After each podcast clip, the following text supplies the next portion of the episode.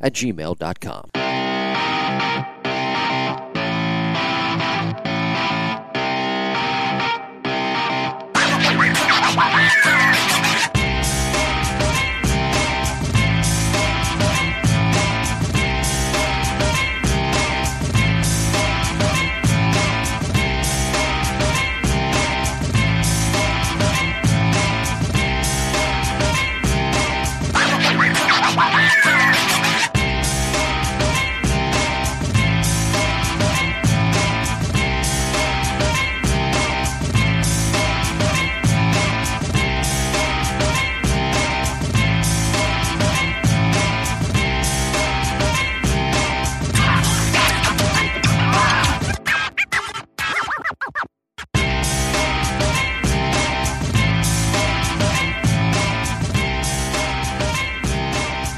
welcome to another edition, episode number 11 of the Lab Epstein Hitting Podcast. I'm Jim, and joining me as always, renowned hitting coach, professional evaluator, my former coach, friend and co host, Jake Epstein. Jake, how are you? Good morning. And good morning to you. Yeah, it's good to uh, kind of get after this. I'm excited for the the Bryce Harper breakdown. He's such a exciting player to watch and polarizing young man. You know, with how competitive he is on the field, that it'll be kind of fun to break down. You know what he does mechanically today. Yeah, it's our second edition of our mechanical breakdown series. We did Christian Yelich a few weeks ago. Go back and check that out in the archives. And today we are doing one of the highest paid players in the league right now, and Bryce Harper about to enter his second year with the Phillies. I do want to bring something up to you first, though. Uh, baseball is back for those who don't know, in case you're living under a rock. Major League Baseball is coming back July 23rd, 24th. Uh, that'll be the opening day series type deal. And uh, I just want to, you know, excuse me for getting on my soapbox for a second, but I think, you know, as you and I know, we're cut from the same cloth. And I think as we talk about hitting every week, talk about baseball every week, we get into a routine. And I think any U.S. citizen, any American, no matter what your gender, nationality, race is, I think everybody, this is the way this country is built. We get into a routine and we like that routine whether we admit it or not. And I think subconsciously, the reason people are so excited that baseball is back is because we want that normalcy again with everything that's been going on the last few months in the world. And I think that this is the time, and no disrespect to the NBA, which I think it's great that that's back too. And I've always said basketball players are the best athletes in the world. Hockey players, the NHL coming back. I'm excited about that. I love the NHL playoffs, but I think this is baseball's time, June, July, where it starts to peak the interest, and then it goes down a little bit and then back up. And I think people who are excited that baseball is back aren't just excited that it's back playing again on the field, but they're back getting back to that normalcy that they wanted so badly here the last few months. So I'm personally, for me, I'm, I'm very excited that within the next couple of weeks, rather than turning on the news or watching a show from the 90s, a sitcom, which by the way had probably the 90s of the best sitcoms, you know, go out there. For sure. I'm excited to watch uh, an actual baseball game again. Yeah, I mean, we learn we learn from watching baseball games. I have all my students watch watch games and listen to the the the announcers and the color commentators that are you know giving us mm-hmm. game inside information, and people don't realize it. You know, the color guys that are in there, those guys they know their stuff. They yeah. they've got years and years and years of experience of being in that batter's box and and being on that field and and if we listen to what they say, they they spew out such diamonds, you know, of of quality information. I mean, there's also some, you know, maybe not so great information, but I'll tell you what, you know, we learn, and I always ask kids, you know, do you watch games? No, we don't watch games. Yeah. Well, that's how you learn the game. That's how you learn to run the bases. That's how you learn cutoff men. That's how you learn count awareness or yeah. why guys are pitching you a certain way. And the more you can watch, it's so accessible now with like MLB.com. Um, you know, you can go on the line and watch games that are were yesterday if you wanted to. So yeah, I, am excited because selfishly, I I love to watch baseball in the summer. I think it's yeah. you know a great way to wind down a day. I think it's kind of fun, you know, with the kids and. Um, you know, you're out there playing with them, and they're out on the field. Now, all of a sudden, we can watch the the best athletes in the world, you know, doing it on a daily basis. And it'll be fun. It's it's going to be a total sprint. We're going to have teams that um, I, I, saw a, a, a, text the other day. I'm, I'm good friends with Jayce Tingler, uh, who's the the Padres new Padres manager, and somebody you know on their social media was like, "This is the first time the Padres have been tied for first place with only 60 games left in the season yeah. in quite some time, right?" So, uh, but you're going to see young teams like that with you know all these young talent and and and energy just get after it for 60 games and i think it's going to be pretty fun. Yeah you'd be surprised. Uh, you you always profess this. Some parents say hey don't watch major league baseball. Well they're not doing it right. No you should. I mean that's the opposite because you learn from the best. You want to be the best. You want to play at the highest level. You learn from that. I mean gosh i i i think taking away these last few months what i take away from it is that i I still watch a decent amount, old games, whatever the case may be. But I, I never realized how much baseball I actually watch between work, uh, between just my leisure time, between being at the gym and maybe listening to uh, the the audio broadcast. I never realized how much baseball really consumes my life. But that, to me, is how you gain a ton of wisdom when you're around it so much, like you and I are. But then you watch as much and as many innings as we do. It's it's that's how you learn. It's it's irreplaceable. It is. Yeah, I agree wholeheartedly. Yeah. Um, uh, you mentioned though about um, uh, these the 60 games and the race to the finish and how it's kind of going to be a sprint. I want to get your thoughts on a couple of new rules. First, the universal DH and a runner starting at second come extra innings. And right now that happens in the minor leagues. And um, for better or for worse, I think it's actually a good thing because of the amount of necessary things that have to happen throughout the next day or that night with, with players moving up, going down, whatever the case may be. A lot of moving parts. But the first thing I want to ask you what do you feel about the players and how their bodies will react to this this extra time off. Like to me, you know, players go into spring training because they're trained all year round. I still think they have some nicks. Like for example, you know, I may go into the weight room or the gym and I may have a sore hamstring, but I'm still squatting and I still have the mobility to squat with a lot of strength.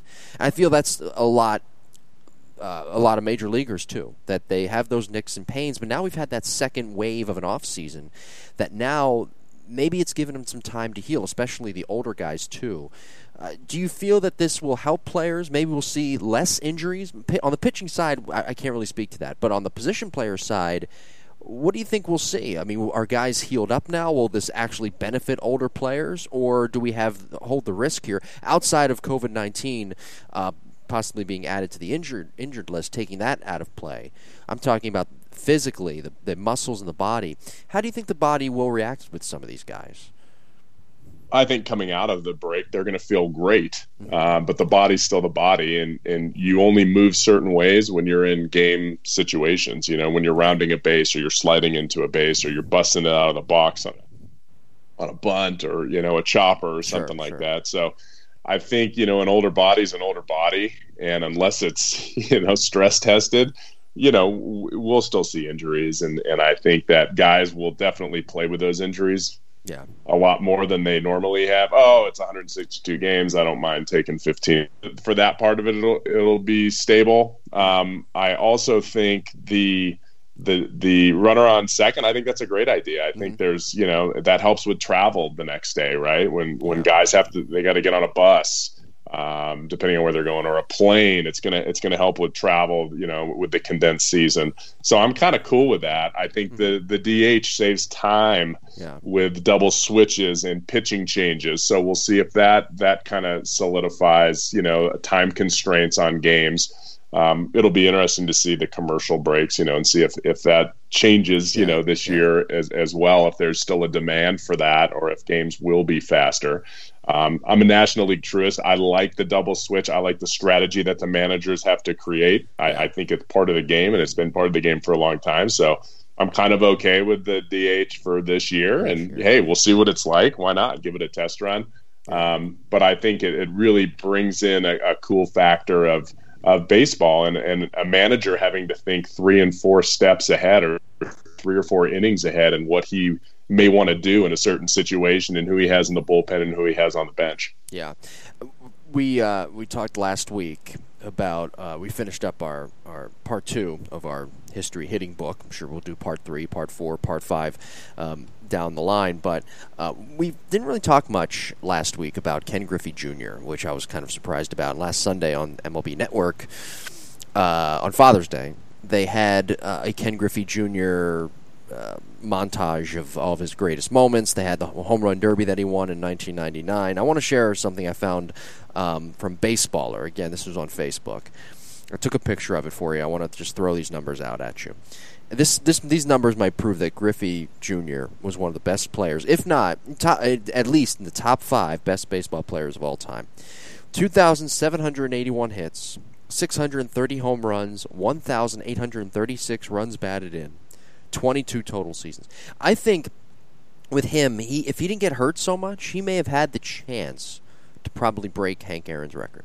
What do you think? Yeah, you know he did have the longevity. You know for sure, 22 seasons. That's what it takes. You know to to break any kind of records is longevity. Um, he he was susceptible to getting hurt. Yeah, um, that's that's yeah. That was the most. You know, I mean, he probably could have gotten 3,000 hits. Yeah. You know, definitely if he didn't if he didn't get hurt. I mean, that checks another box, right? But. Yeah.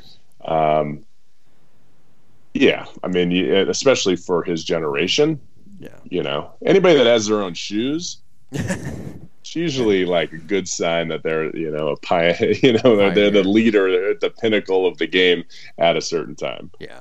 Yeah. He was one of my one of my favorite players um, growing up. Well, coming up, we're going to talk about our topic today, Bryce Harper and his swing breakdown. We're going to be doing a swing breakdown. Again, the way to follow that, we're going to put it on uh, YouTube later, the Epstein uh, Hitting YouTube page that you can follow along with. Um, while you're listening to this, or, or not, just listen to Jake and I break down Bryce's swing with two separate clips. But I want to talk about the Epstein Online Hitting Academy, uh, which is gaining some new members. And uh, I was looking at it this morning. There's a lot of stuff on there um, with annotations. I think I said that right.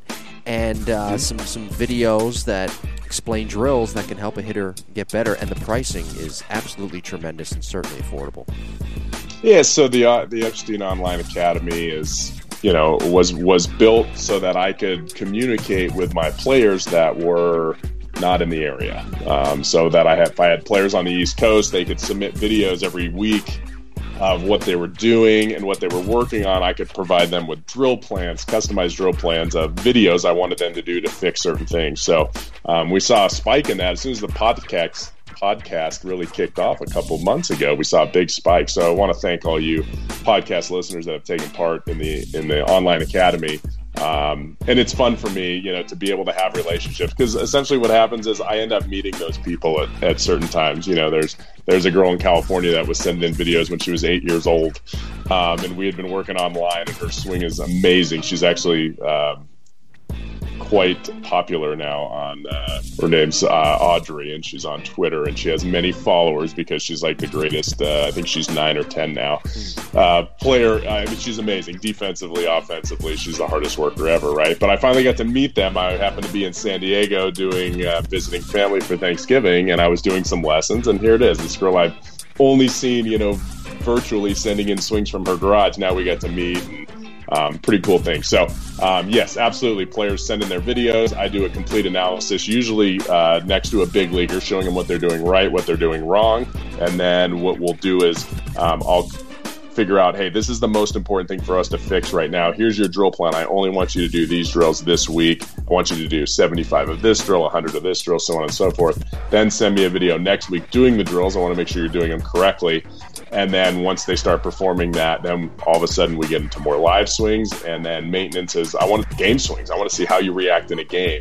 I want to see does it match up what you're doing in BP. So it's been an awesome resource for my players um, around the country, and then for new players trying to get exposed to kind of what I teach. Yeah. That is uh, EpsteinHitting.com, the online hitting academy. Again, there's a whole overview, sample annotations, testimonials. There's everything there. It's it's very easy, especially um, working remotely with, with one of the best hitting instructors around. So again, that is EpsteinHitting.com, and click on the online hitting academy tab.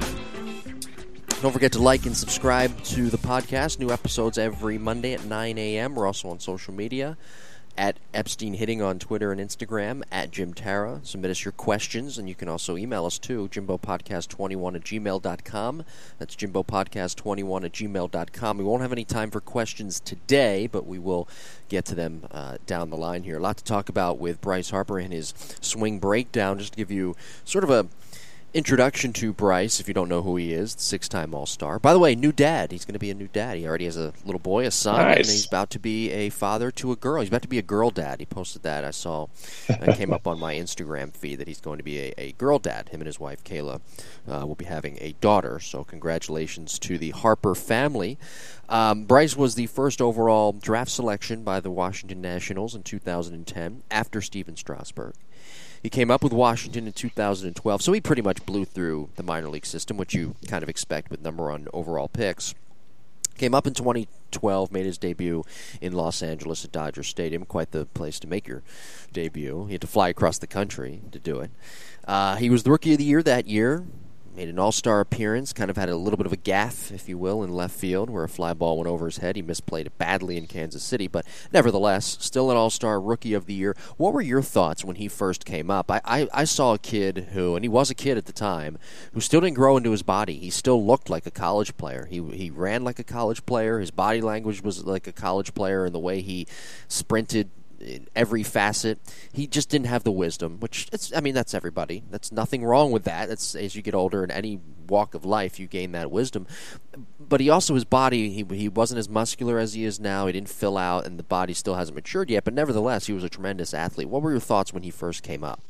Well, so polarizing. I mean, he when he graduated from high school early, he mm-hmm. was you know, highly, highly touted. Everybody knew he was going to be great. You know, from the time he was like 15 years old, he was he was dominating. He was, you know, even though he wasn't massive, he was an early mature. Yeah. You know, he hit balls really far. He, you know, he there's videos of him, you know, swinging a 35 ounce bat or a 40 ounce bat when he was like 15 years old. You know, they got a lot of traction and.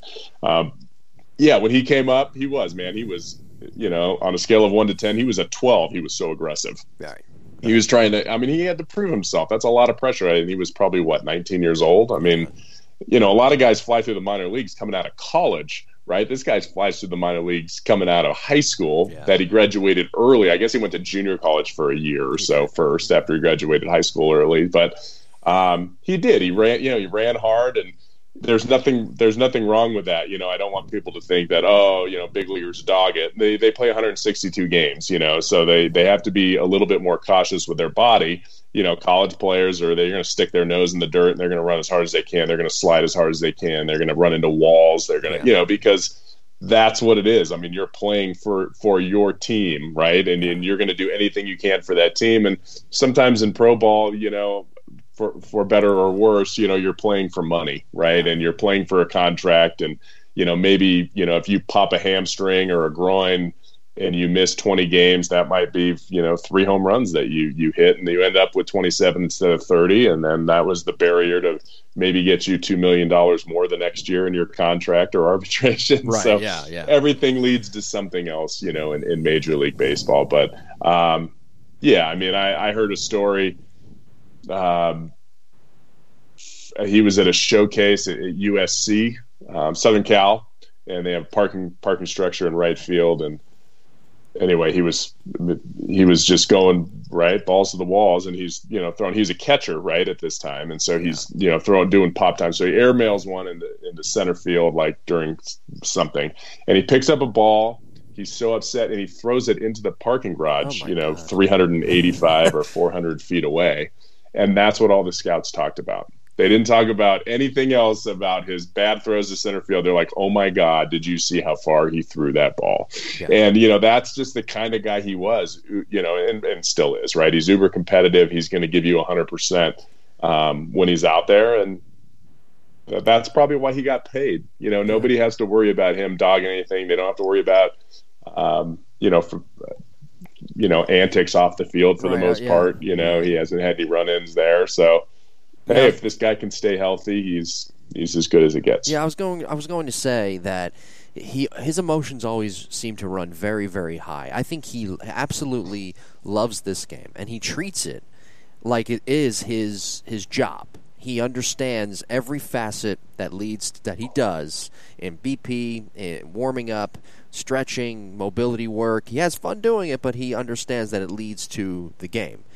And I, that's I think you know again like you mentioned too the off the field antics, it just isn't there. And off the field antics can come in any form. I mean, they can come in mm-hmm. in you know uh, the clubhouse, in in giving front office members a problem, uh, tweeting the wrong things. You never see that with him. Uh, he has right. very very high character. Was raised well, and I, I, think if there's one knock on him that some people may say, well, he uh, is sometimes misunderstood. I, I, could see that, but yeah.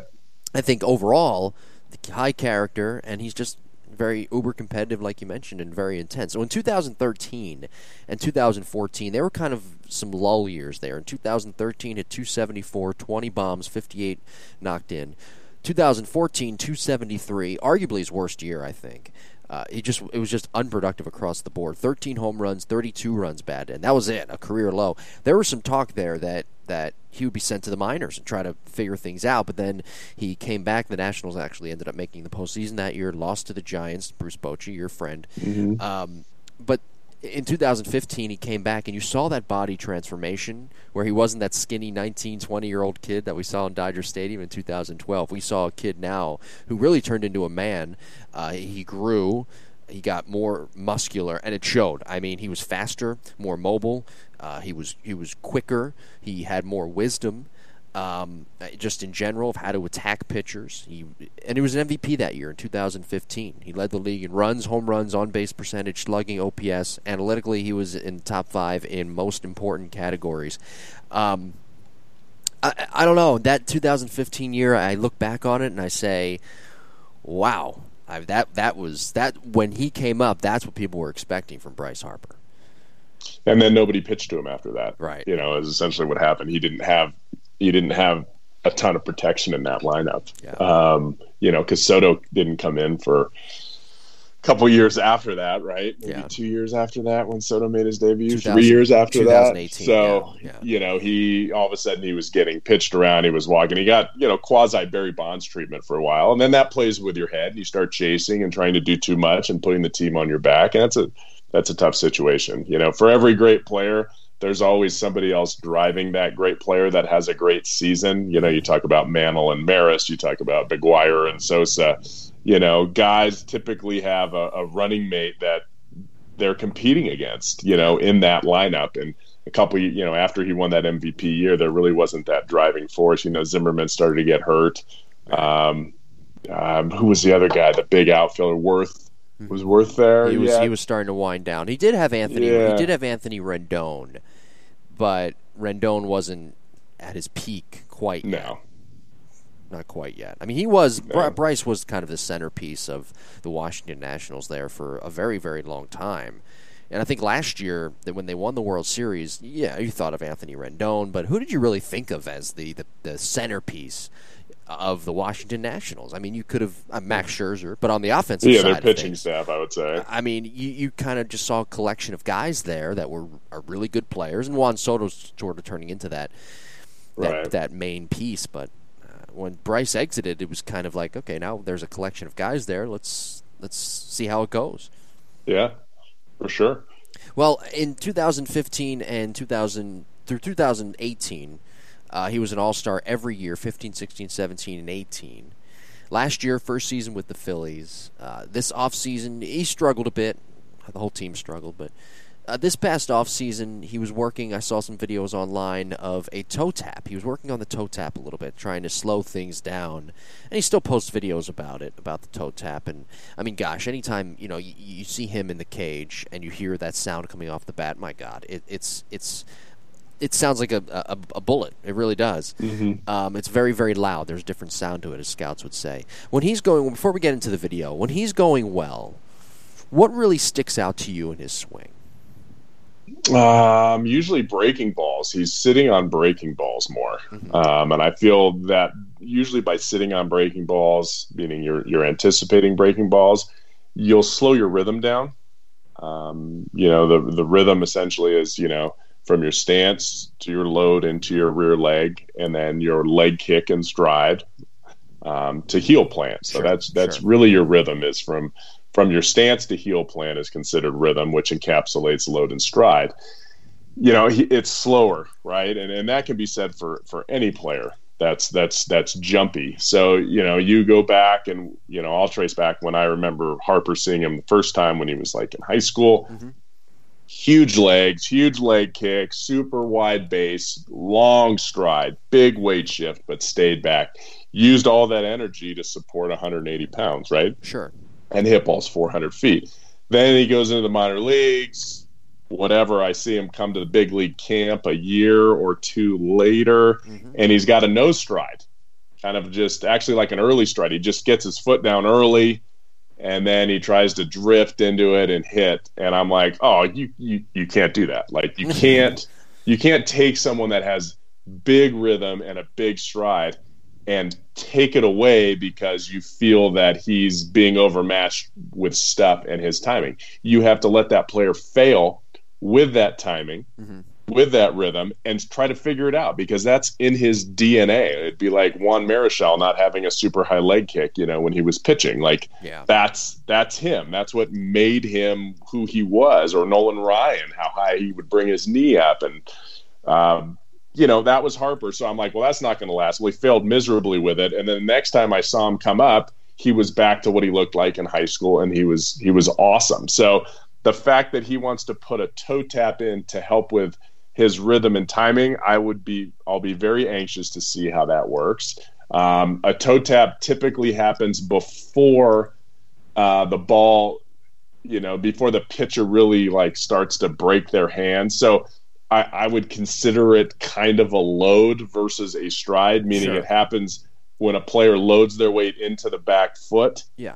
Then they'll typically toe tap, but it doesn't affect a lot of the stride going forward because you're still toe tapping back, assuming that's what the toe tap is, and it's not like he's getting his foot down early again. It's right. he's bringing his foot back and tapping and then going forward. It's a very complex move because you're adding a, a piece of it. Now, if you do it early, it's not really a big deal. It's just kind of part of your stride. You're just moving sooner. So it's probably why he's trying to do it to slow everything down because um, he gets he gets big, and that's what's kind of cool on this video that I have here that that we'll look at again on the on the YouTube link is I have one video of him taking BP mm-hmm. and we'll see what he's working on during BP. There's also a video of him doing pregame BP, like in the tunnel. What he does, he does top hand, um, and it looks like he's kind of chopping down with his top hand. He does bottom hand. He he does you know uh, a couple other things, and then he takes goes into his full BP. So I, I don't know if it was on MLB.com a couple years ago, but it's a really cool little piece of a look in at how a guy prepares for for a game. You know yeah. what what he does. He doesn't spend a lot of time on it. He probably did you know six or seven top hands, uh, six or seven kind of a, a just a barrel throw kind of drill, getting his hands loose, and then he kind of works in his legs nice and slowly, and then he gets big with the legs. And um, anyway, we'll be able to see in these swings. One's a game swing home run where he's actually late which is great for him. He was late on a fastball. He had to get his foot down sooner, even though he had a big stride. Mm-hmm. Um, and then we look at obviously we can look at the upper body mechanics as well because that's what gets his his swing plane consistent when he's going so well. Sorry, just had to cut in with this. Major League Baseball is back, but the minor leagues MILB is kind of in limbo. Uh, unfortunately. Nevertheless, though, there's great Dunedin Blue Jays gear available at the J Shop by logging on to DunedinBlueJays.com. This podcast is available all over the world. We have listeners in three different countries. So obviously, you can't go to Dunedin, Florida, and go to the J Shop and pick out the item you'd like. But the online store is tremendous. By the way, the Dunedin Blue Jays, in case you don't know, they're the Advanced A affiliate of the Toronto Blue Jays, and the gear is just sensational. I love it. But what makes it so great, and I'm not just saying that because I work for the Blue Jays organization, I really do mean it. I have a ton of gear, and what makes it so great is that it brings its own flavor with that Blue Jays royal blue and feel to it. Hats, jerseys, shirts, toques. That means beanies here in the USA. Keychains, pens, you name it. I mean, it's there. So log on to DunedinBlueJays.com. Click on the J Shop tab if you have time today, tomorrow, whenever, and select your items. Okay. Sorry about that get back to the show. Well, the two videos we have, and again, log on to um, our YouTube page, Epstein Hitting YouTube page, I should say. Um, that'll be up there. Uh, the mechanical breakdown for both videos will be up there a little bit later, uh, so you can just follow along with us here. Uh, but the two swings we have, uh, the side home run, the open side, in 2018 when he's with the Nationals, and then his spring BP last year in his first season with the Phillies. So it was around that March time last year. But let's start with 2018 here um, with his home run swing. You and I kind of spoke about it prior to uh, the show here about that swing, about his legs and his lower body. Um, and looking at the video here, boy, there's a lot of open seats in Nationals Park here. My gosh, this must have been when they were. This, this, I think this is when they were eliminated from postseason contention, 2018. Boy, that was a diff, that was a that was a bad year for the Nationals in 2018, wasn't it? Yeah, that was very. It wasn't uh, was it wasn't a good year to be a Nationals fan, but I think they made up for it. Yeah, they did. They did indeed. Yeah. Uh, but so with Bryce Harper here, I, am going to let you take it here. I, I, see a lot of things, but um, the one thing is starting looking at the lower body, the legs are very um, close together, especially at the point of contact. Um, you see the hips snap, but the legs are, are really close together. But he does make up for it, as you mentioned to me off air.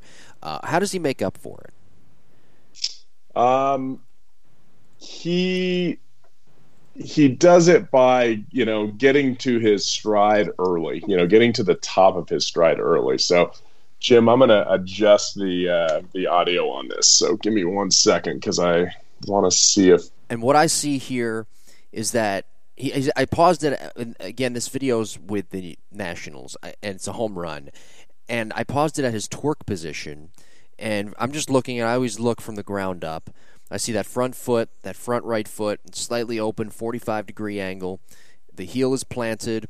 The back heel is up. Uh, the the torque is there. You can just see the separation between the lower body and the upper body. The jersey is stretched out. The hands are back well. Front shoulder is down. I mean, this is pretty. You talk about the legs being close together, but this is pretty picture perfect. It's picturesque in, in what I see in his swing right here, and I think this this is a great representation of a major league hitter getting to the proper torque position to hit a ball a long way. I mean, I'm looking again. I can't get my eyes off that front foot. I can't get my eyes off the back foot. The ground force that he's generating, generating, his ability to sit in his legs, um, eh, the front shoulder being down, the hands being up, the knob of the bat pointing to the catcher's feet um, and just ready to uncoil and rotate around that spine.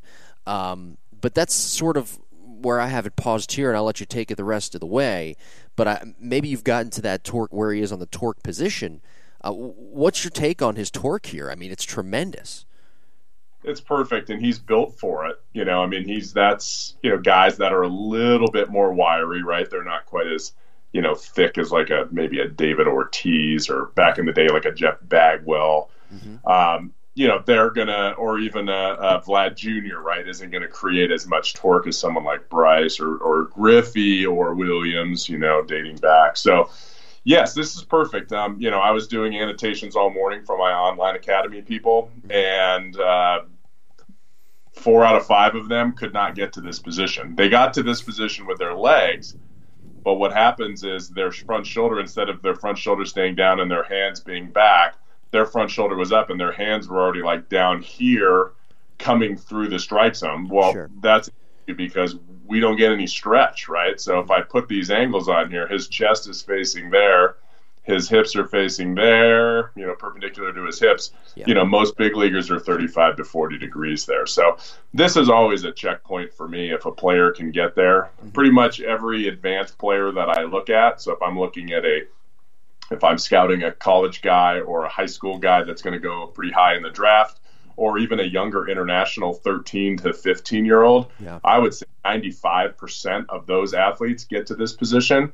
Where if I'm working with players that are, say, you know, 10 to about 14, um, sometimes older, you know, I would say maybe 20% of them get to this position. That's it. So it's something that we stress a lot when we're training players in the lab or I'm doing the online stuff. This is this is crucial. This is checkpoint number one. If we if we don't get to a good position here where our upper body is back as our lower body opens, we're in trouble. So as you were saying, Jim, you know, you can see his front foot's about. We talked about this ground force move. Usually about 60 degrees is is ideal. Mm-hmm. 60 degrees means this knee's going to op- open. That was the wrong tool there. Sorry about that. But the front knee, um, the front knee. When this opens, the front knee is open. Yeah, that front knee is going to face, you know, towards the, you know, down the left field or for him down the left field line while keeping the hands back. A lot of players get to this position with their legs, but their front shoulders up and to the right. So another thing to point out here is his top hand. This is the highest of really any big leaguer that I see mm-hmm. at launch. You know, we probably talked about this before with other players, but and, in Yelich, most players, the top of their top hand at swing launch will be at the low point, the chin, and at you know most commonly will be kind of at the at the ear here. Okay, you can see he's almost three or four inches higher than that. So what does that help him do? It helps him keep his back shoulder up and his front shoulder down. Yeah. I'm looking at his, uh, and I, I could, I, I, see you drawing line the, the green lines with the, the chest, the green line. You're you're you're pointing it back towards that back foot, and then of course the the hips. Um, you're pointing that green line, drawing that green line towards that front foot. You're de- demonstrating torque and, and the, the separation there that he's. I, I by the way, I just want to say, I, maybe it's just me. I don't like using the word separation when it comes to hitting. I know people do, and I'm sure you do too. But I like torque. I don't know why. I like the word torque. I think it uh, uh, it helps. It better demonstrates, at least for me, um, what a hitter is trying to do there. Um, but I, I look at that, and I mean, to me, that's it's pretty. It's a pretty ideal position. Here's the one question I have though for you he does have his front shoulder pointed down more. And you mentioned that you players you see them they struggle getting that front shoulder down, which limits their torque. How do they work on that? What can they as much as you can tell me without giving away all your secrets and and, and taking people away from the online hitting academy and the lab? um, uh, how do they fix that? Because at times I struggled with that too. Oh man, we have so many different ways to fix it. You almost have to trick players into doing it. Um, you know, a lot of times what we'll do is we'll just do dry moves. I'll have them take their stride yeah. and plant and stop and feel that position. What is your body telling you there? You know, what does that feel like? Front foot's down, hands are still back. Okay. Now can we take that feel into a full swing? And you know what? You don't know unless you put video, slow motion video on them. You don't know if they're doing it right or not. I can't look at somebody full speed and say, "Oh, that was better." Yeah. I mean, you have to film every single swing. It's a very tedious process, um, but we have different different tricks that we do with players with how we throw them the ball. You know, maybe how they start their stride, what they're thinking about with their front shoulder. You know, with their chest, maybe breaking things up into two different parts of the swing of the drill. So there are different tricks, um, and in time, players get it. I mean, I've I've had players working on that move for a year, and all of a sudden, you know, maybe you know 53 weeks later they get it. You know, you just don't know. And then sometimes players will get it, you know, two weeks down the line. Sure, sure. So if we if we keep going here with the swing again, we're looking at the uh, Nationals video for those listening of him hitting a home run in 2018. For those watching along, we're double screen, double sided here uh, on the Epstein YouTube hitting page and the Facebook page. Well, what do you think of his bat lag here in the video clip of the Nationals when he's swinging with the Nationals here? I think the bat lag's pretty good. I guess uh, let me back that up a little bit. That that pitch looks like it's an inside middle in type pitch. Kind of it is. So, high. let's let's trace this back. So if we watch his stride, normally you know, Harper's going to get, he's going to reach out with this leg and probably get to about there. He's going to have a much bigger hip slide during his stride, but you can see how he just kind of drops it short. Yeah. So if we draw this space between his le- his his feet in the torque position, mm-hmm. um, even though he's wide enough here, he's usually way longer down here at the bottom. Yeah. Okay, so he definitely saw this pitch. He recognized this pitch. He got to about right here, and he's like, you get to the top of his stride and he's like, okay, well, that's middle in. I better get my foot down quicker. That's why having a stride is so beautiful. Okay. It's because when you can learn how to control the stride, you can drop it quickly, which he does better than anyone. And more importantly, if it's an off speed pitch, you can keep it in the keep it in the air longer mm-hmm. and buy yourself another maybe 12 inches on letting that ball travel. Now, that is only done by having a having a stride when you're uh, six years old, seven years old, always having that stride. If you never stride, I have players now I'm working with that are high school players. They they've always had a fast, short stride, and now they're like 16, 17 years old. We can't change that. That's going to be so difficult to change because they don't know how to control the stride. It's just been almost part of their swing versus part of their pre-swing. So you know that's the first thing that we do here. We notice his pitch is more inside because he drops short. Uh, he drops short with his base. Sure. Now, if we take him to his short approach position, which is, you know, we talked a lot about this with Yelich. Okay, this is usually from when heel plant happens to this position is where things go wrong. Sure. And if you look here, this is when his chest starts to open. Okay, so we're seeing it on both of these. Notice how the knob of the bat is before or in front of his back elbow. So there's zero drag. Look how close the bat is to his head here in the BP swing for sure. Mm-hmm. Even here, I mean, that's really close. The bat's still very vertical. He hasn't dumped that barrel. You know, he's not dropping it back here towards the catcher. It's still up. Yeah. And then he continues to his bat lag position, which is what you were talking about here. That's pretty good. You know, what I look for in bat lag is the knob equal to the elbow uh, when the bat is equidistant from the camera. If you look here on the right, you're going to see more of a Yelich move.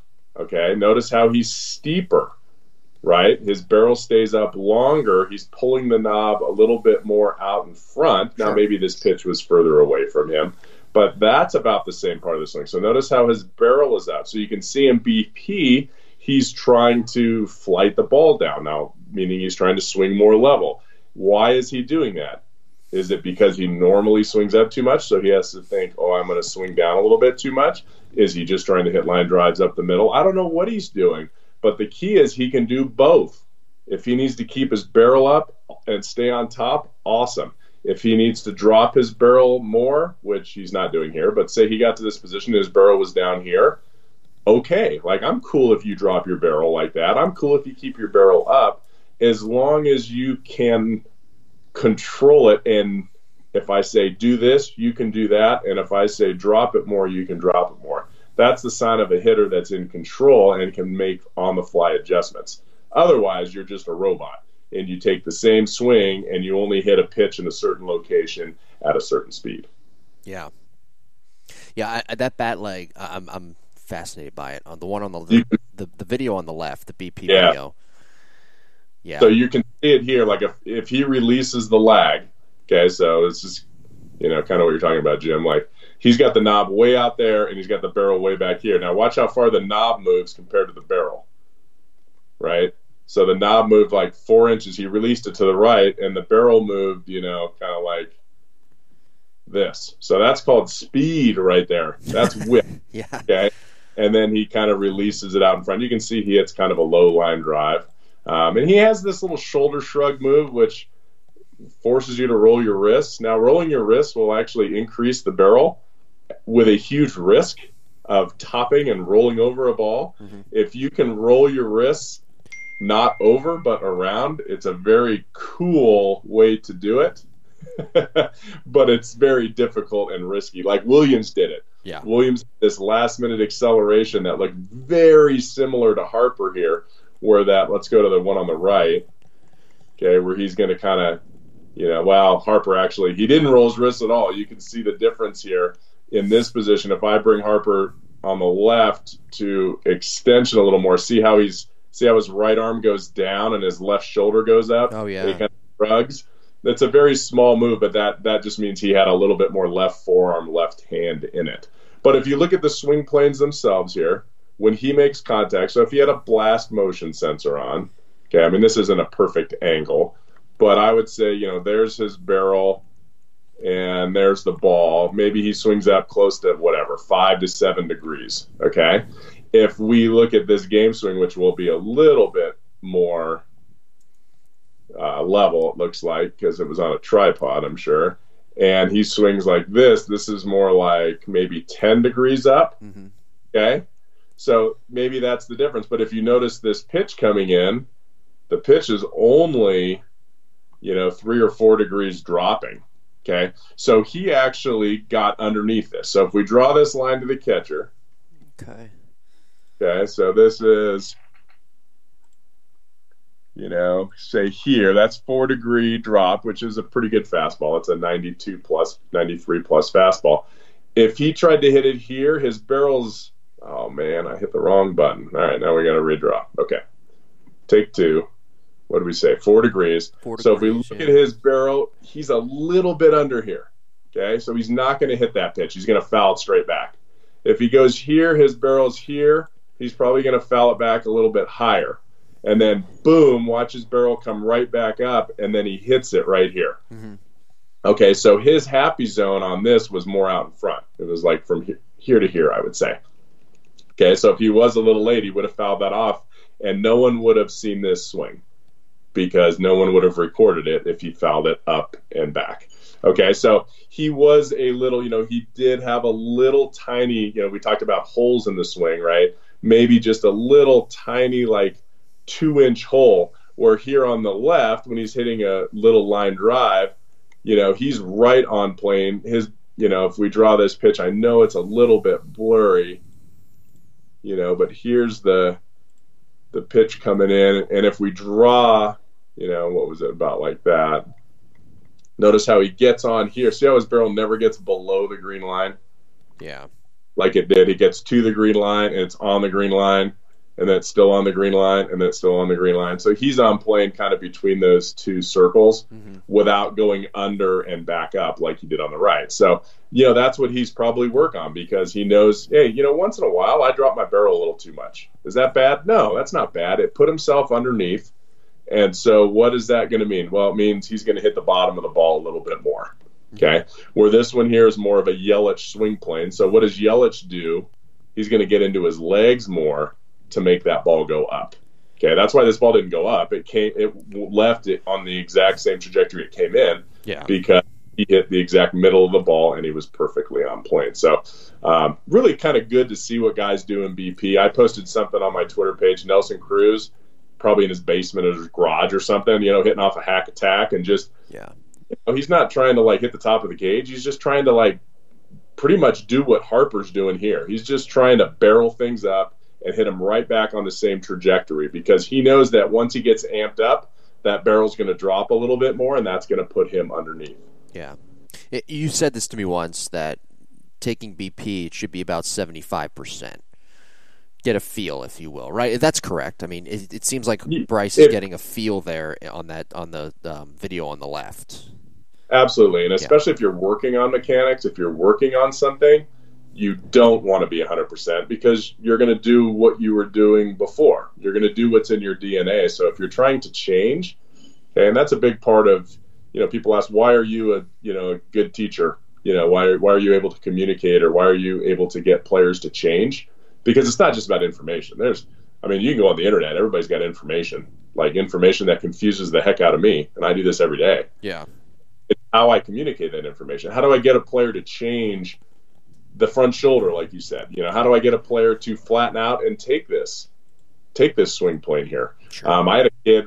What a specimen! This kid came in from Louisiana a couple days ago, or early this week, and six foot four, two hundred and fifteen pounds, and like his legs, like we adjusted his legs, we like his rhythm, we got him to sit behind the ball, so his swing plane was better.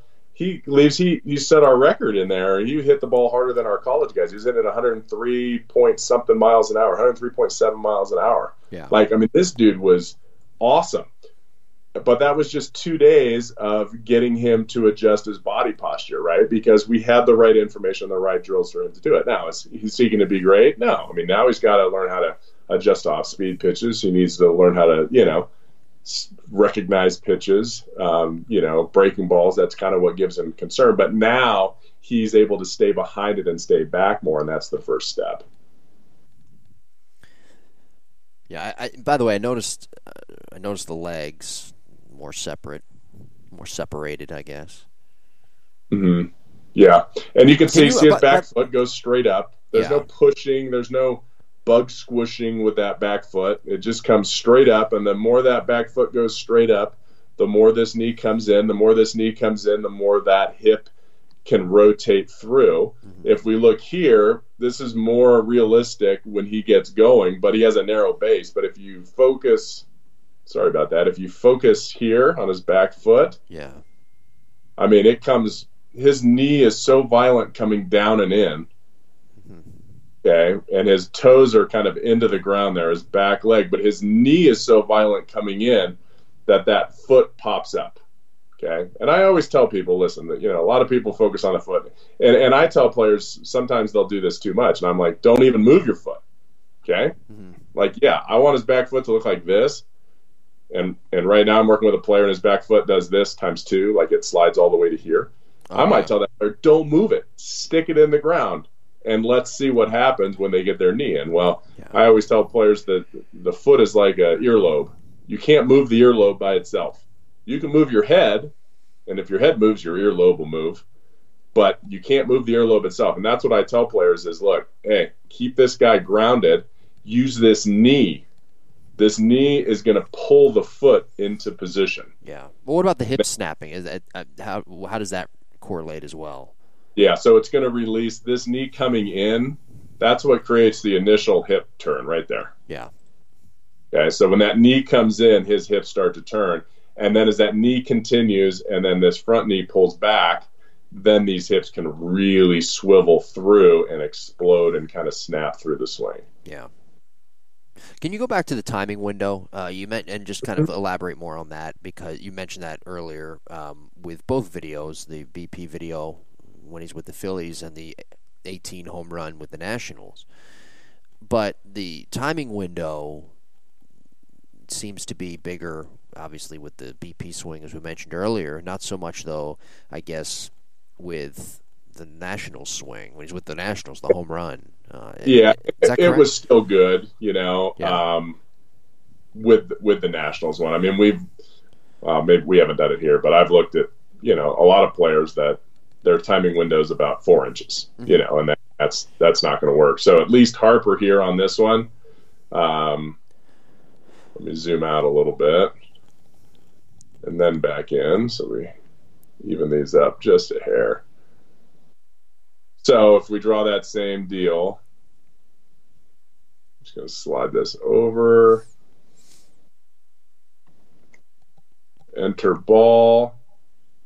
Okay, so here's the ball. Looks like it's, if I follow the blur, it's about there, four or five degrees. So you can see, you know, I mean, he can make contact back there, Mhm. but he's going to make good contact here, right when his barrel's coming up. And then the cool part is he extends his left arm so well that he stays on it. So now he's, I mean, he would have hit this ball even further here. Mhm. And then he still could have hit it here. So that's what a three ball window Mhm. of destruction.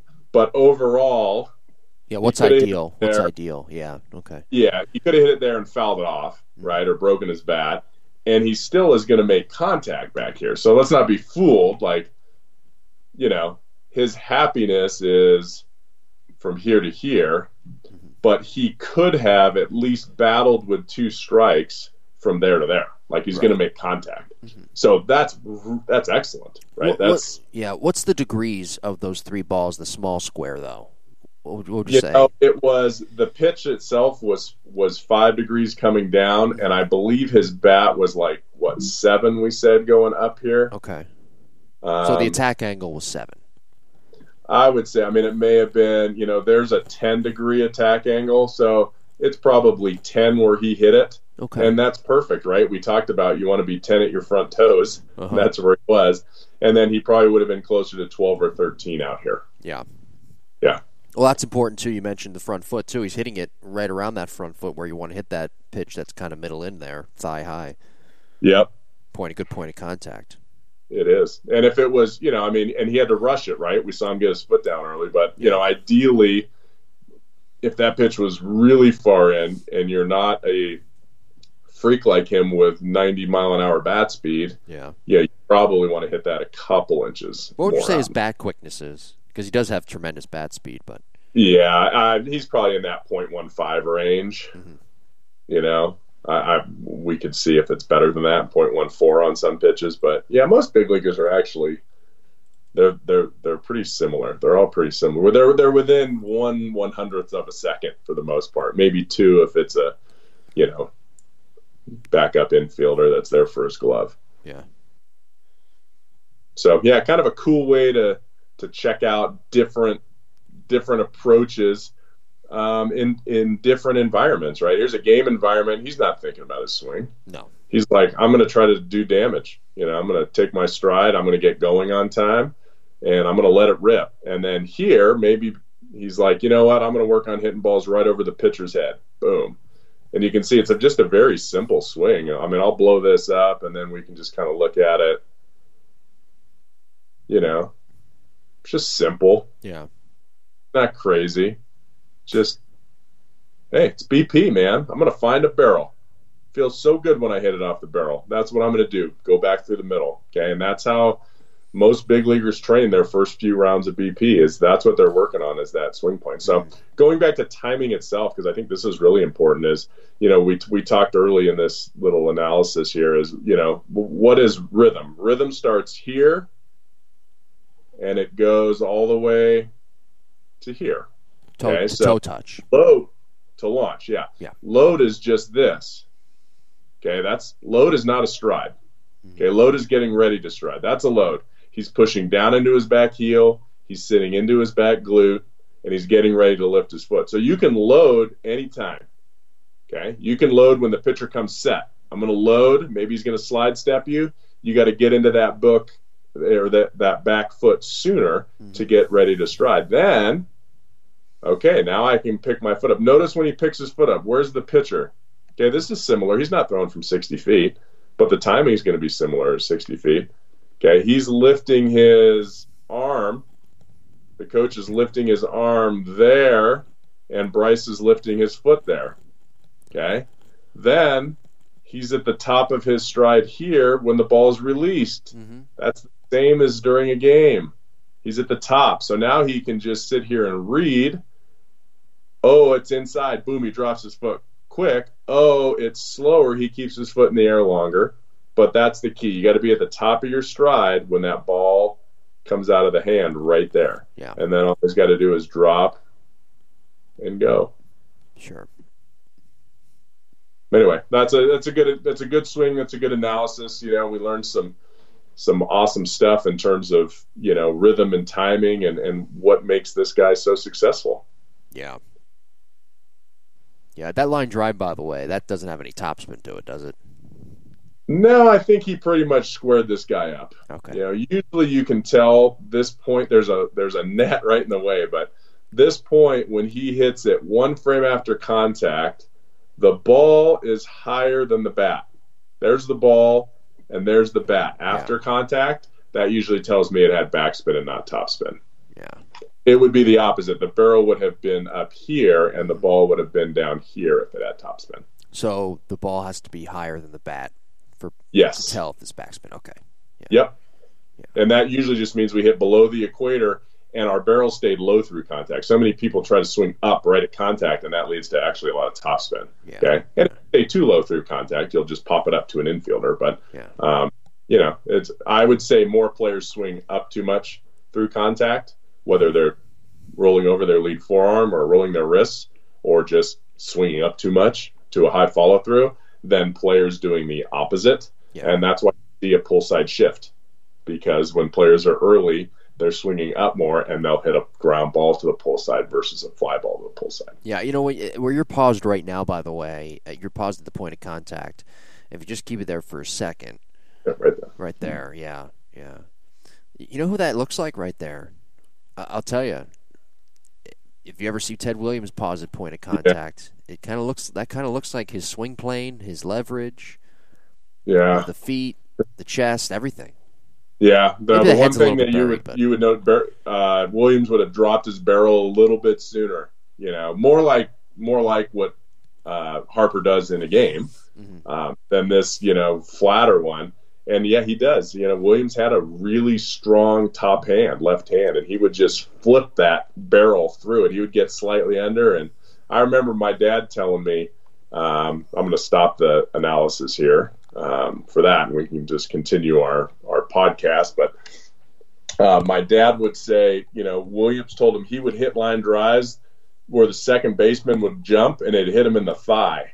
it had to- so much topspin on it because he would flip his hands. You know, he'd hit it so hard, but he would flip his hands at the wrong time. Yeah. And Williams said it was it was always funny, you know, to get to first base and you know the guy show him the bruise, the second baseman show him the bruise. But he said all those balls that I did that I could have hit nine miles. Yeah. yeah. Yeah. Yeah. That's some good stuff right there. Again, the video will be uploaded to the Epstein Hitting YouTube page, and are you are you uploading it to Facebook as well? I will upload the link to Facebook. Okay. Uh, sure. Yeah. So I'll I'll put a shortcut to that on all our social media stuff. Yep. And um, that's usually the you know the easiest place to find it. So you can go to YouTube or just check out our Facebook. Uh, what is it? Epst- uh, Epstein Hitting or Twitter Epstein Hitting, um, or the lab at the lab BCS. Any of those, I'll post that direct link to the analysis we did. It's a long one, 27 minutes. It just came back at so Oh, 27, uh, not bad. Still, nevertheless. it's it's some quality stuff. Yeah. So, and if you have again, you can follow along, or you can just kind of listen. I think we did a pretty nice job there of, of painting the the picture, um, doing theater of the mind there, and sort of explaining uh, Bryce's swing with both the BP and the game swing. He does have a, a, a pretty when he's going well. It, it's a it is a pretty swing. And he's a guy that's super streaky, right? I mean, you know, what would consider somebody super streaky? Well, their swing, their happy zone, you know, is somewhat minimized, and they have a big leg kick. Yeah. So when both of those match up, when he's seeing it well and his timing is on, he's going to get really hot. And then as soon as one of those factors, you know, he starts dropping his barrel a little bit too much. Now all of a sudden, when he's an inch late, he fouls it back instead of getting a base hit. Yeah. Or if he gets his foot down at the wrong time and his swing isn't on plane, you know, now it's doubly compounded. So, uh, or that issue is compounded. You know, that's that's when guys go into slumps and get really hot and really cold. So, Yeah. you know, if you can level off those peaks and valleys as a major league hitter or a hitter in general, then you pretty much know that you have a perfect combination of swing plane and timing. We'll wrap up the show here. The All Star game is in Philadelphia in 2026. Does he have a chance? Does he have a chance to win two home run derbies in two sep- in his two separate ballparks, home ballparks, with two separate? He might in two separate teams in the same division. He may be the only guy in baseball history that has a chance to do that. 2026. a lot of pressure you just put on him. Well, yeah, yeah. I mean, that's a lot, of, lot of pressure. You know, he'll he'll be uh, that is a bandbox though, so who, correct. So what they'll have to do is get really soft baseballs for everyone else, yes. like bean bags, and then because Bryce will be how old in in six years? What's he going to be like thirty two or something? 32, 33. Yeah. So he's going to be old. Yeah, we consider that old, don't we? Was that old? No, but I mean, he'll he'll be he'll be primed. That would be awesome. I That'd be hope- fun. What do you that- What do you see as the future with Bryce going forward here? I think if he takes the pressure off himself, he's going to be fine. Yeah. I really do. I, I, I think he's I think he's in a good situation with Philadelphia. I think he's going to be playing for you know a good manager for for him. Yeah. You know, Girardi. I think it's going to be really good for him. Um, I I only see positives. I, I hope he stays healthy. You know, and I hope he has a surrounding cast Yeah. to, to, to kind of help him because when you're a lone man on an island and you're making all that money, you know, just ask A Rod. He wasn't the only guy making money, but when he went to New York, he was kind of a different player, you know, than he was when when he was with Seattle and Texas because of the money and the limelight. It makes it, you know, East Coast media is not not very forgiving. No, no. The fan bases it can be they can be up and down can be very very tough as well, especially when you're making that kind of money. And and by the way, he didn't have that bad of a year last year. No, I don't I don't really I really don't believe he did. I I, I just think there was these expectations of well he's going to hit 45 to 50 home run. That's that's not going to happen. I don't think I don't think that that'll, that'll ever happen by the way. I think he Well, you know, uh, that's the problem. Is he, he's not living up to thirty million a year or whatever he got. Yeah. that's the problem. If he would have got twenty million a year, it would have been a great season. yeah. But all of a sudden, you're the highest paid guy, and there's thirty other guys in the league that have similar stats than you. Yeah. That's a problem. That's the, the you know that's the problem. It's not that he underachieved. It's that the expectations with that contract made it seem like he underachieved. And you don't and you don't get one MVP vote. That that's a big thing too. And not and you don't make an All Star team either. Right. Which yeah. Yeah. Well, that that wraps up our Bryce Harper mechanical breakdown series part two. We'll be doing part three in a few weeks down the line. We'll do another hitter. Uh, next week, though, we'll be diving into the proper mental approach of a hitter, starting from pregame to um, when you arrive to the ballpark, pre pre, I guess pre pre arriving to the ballpark, pre game, batting practice, in game, and then post game, how you can kind of evaluate yourself a little bit. Maybe we'll, we'll dive into if meditation is a thing for athletes and baseball players as well when they're at home or maybe at the ballpark. Maybe it should be added more. We'll be talking about that next week with the proper mental approach.